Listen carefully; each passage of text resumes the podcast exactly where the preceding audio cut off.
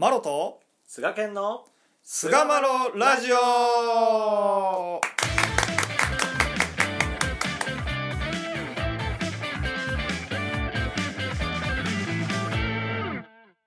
さあそれでは始まりました。第406回菅マロラジオ。はい、えー今回はですね、えー親様10年祭について、えー振り返ってみたいと思います。どうぞよろしくお願いいたします、よろしくお願いします。えー、ご1年祭5年祭ときてですね、えー次は10年祭といよいよなってきたわけなんですね。はい、そうですね。でこの10年祭もお陰暦で務めておられると。うん。で明治29年ですね。明治29年の、うん。お今の僕たちの使ってる暦でいう3月9日、うん。えー陰暦でいう正月25日に、うん。えー執行されてると、いうことですよね。はい。秋季大祭がその次の日に次の日にされてるってことですよね。はい。うんで、まあ、この時の参拝者がですね、うん。まあ、大体20万人余りというふうに言われてますね。130うん、年祭か。うんうん130年祭のあの大雪で、まあ、帰られないという人たちもいた中で、大体これぐらいやったんですかね。うんすごいですよね。しかもだってその時さまあ敷地は教会本部の敷地はさ まあまあ広なってまあ4500坪ぐらいになってたというふうな話なんですけども、知れどね。いや知れてるよ20万人やもんえぐいよ、そうだね。うんまあこの時ねなんつうの？教会本部が1年祭後にできてからさ、うん。えー教会がまあできてきたわけだ。教会本部が設置されてから、うん。でアホみたいにこうお助けが上がるわけですよこの当時は。うん。要は。うん。で両言に火を放つごとくとは言われるのがこの頃のことなんかな。本当そうやと思いますね。一番、一番の伸び率じゃないですか、ここが。ね率としてはね。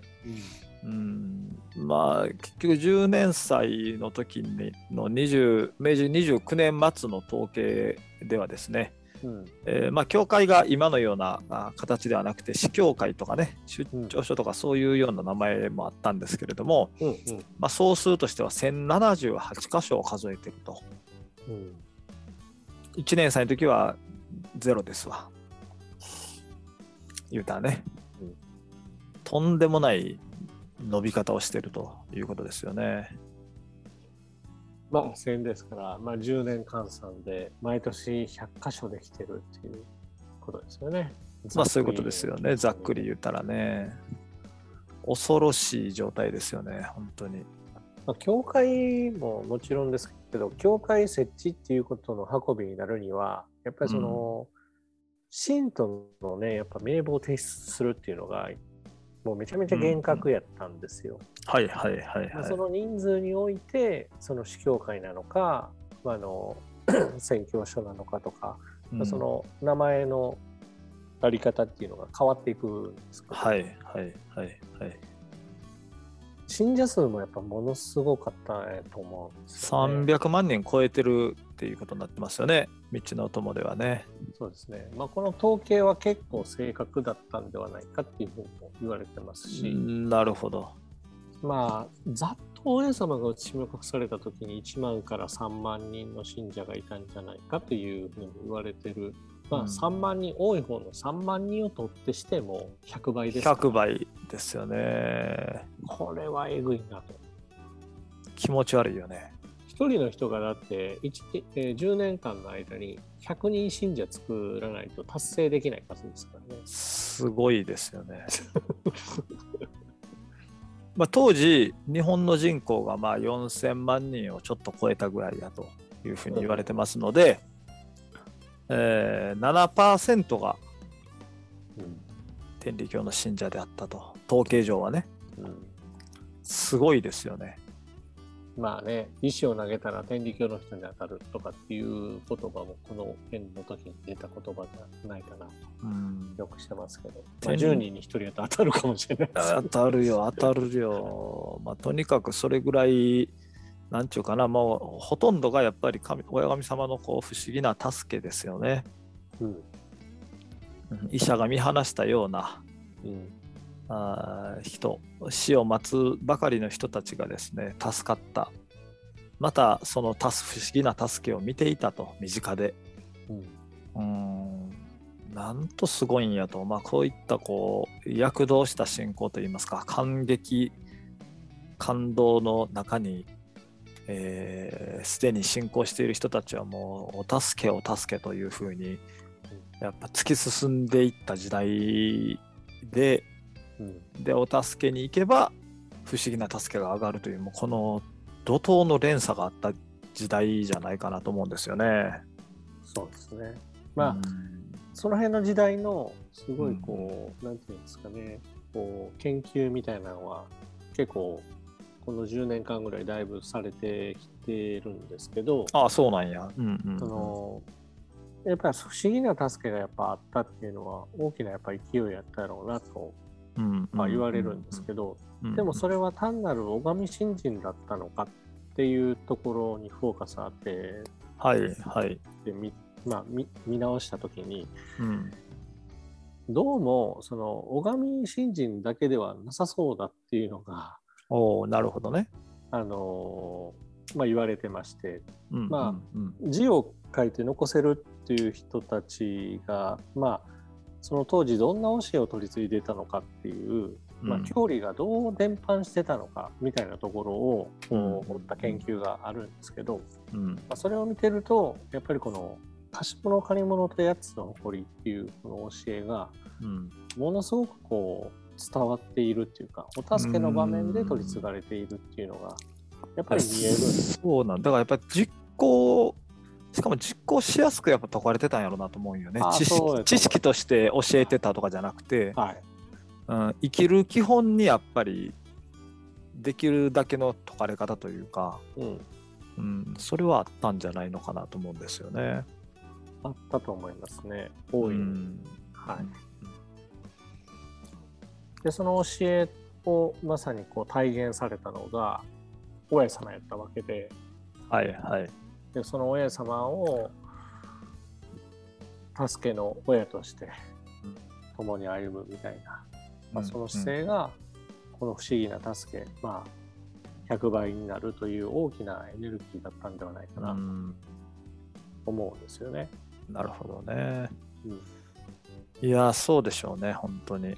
そこはやっぱり今の僕たちも見習う見習いたいなと思いますよね。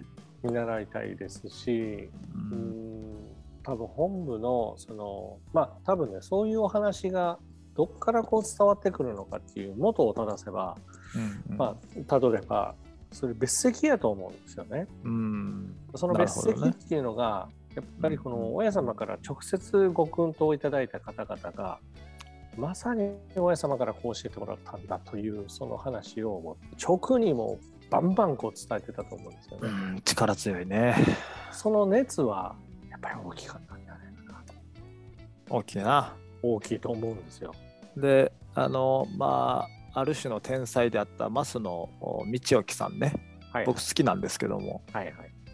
その古説さん、増野道興さんが、あどれだけこう、弁の立つような話をされしたとしても、神道のところ行って、父親が、増野正兵衛さんが、親様はこのように言っておられてと言ったもうそれだけでもう聴衆の目の色が変わったと。そらそうやと。あれだけは真似ができひんっていうようなこと言ってはって、そらそうやわなと。そうやと思う。ここはすごかったと思う。だってで10年歳やったらまだまだ親様のこと知っておられる方がゴロゴロいたわけであって、うん、本当にその活力っていうのはすごかったやろなというふうにね思いますよね。でまあ5年歳の頃はね、うん三島村の全民家が宿舎となったと。言ったね。うんですけれども、まあ、圧倒的にそれから増えてるわけで5年間で、うん。うんまあ、とてもそのしそこだけではあ間に合わないということはもう分か分かりきったことであってうん。で明治28年にね平神文教会がうん。あ事務所、まあ、現在でいう詰め所ですよね、まあ、この建築を教会本部へ願い入れてこう許されて建築をされてると、うん。でそれを見てえー山名高安千葉河原町北郡山と、まあ、そういった各教会がですね建築に取り続々とこう取り掛かっていくという、そういうのがね10年祭までにえーいくつかそういう大きなこう建物詰め所の前身のようなものがあ小島の周辺に姿を現したというのも10年祭の特徴かなというふうに思いますね。うん。うん、なかなかね、本部の不信については、その大規模なうんものについて、なかなかこう許しが出ない。そうよね。うん、で、まあ、その中でこう信者のね、まあ、地方から帰ってくる信者さんに満足させてやってほしいというその神の思いがやっぱりあったよね。あったのこの頃はねまだまだ、はい。そうなんです。だから郡山とかすげえ立派やったみたいなんですけどね、うん。あー当時の教会本部はこうお川原城から来てもう竹やぶに隠れてわからないと。うんで郡山詰所教会本部と間違えた人もあったというようなあー話もまあ残ってるというぐらいまだまだ粗末な状態であったということですよね。そうですね。でまあ足までまだ明治29年の頃ですからうんあー鉄道とかもですね、えー天理の方まで敷設されてるわけではなかった。うんあー関西線とかはあー、まあ、奈良までとかね。うん。あ大阪とかその西から来る人たちは法隆寺駅で降りられて。けどね。ああ遠いですよ。そっから多分どうや1時間半2時間ぐらいはあるかな。徒歩か人力車やったと、うん。まあそんな状態でですね20万人が集まるわけですから今みたいにパッと行って車でパッと参拝してパッと帰るっていう時代では全くないと。今のような近いところにも駅があるわけではないと。その状態で20万人集まったということはですね、うん。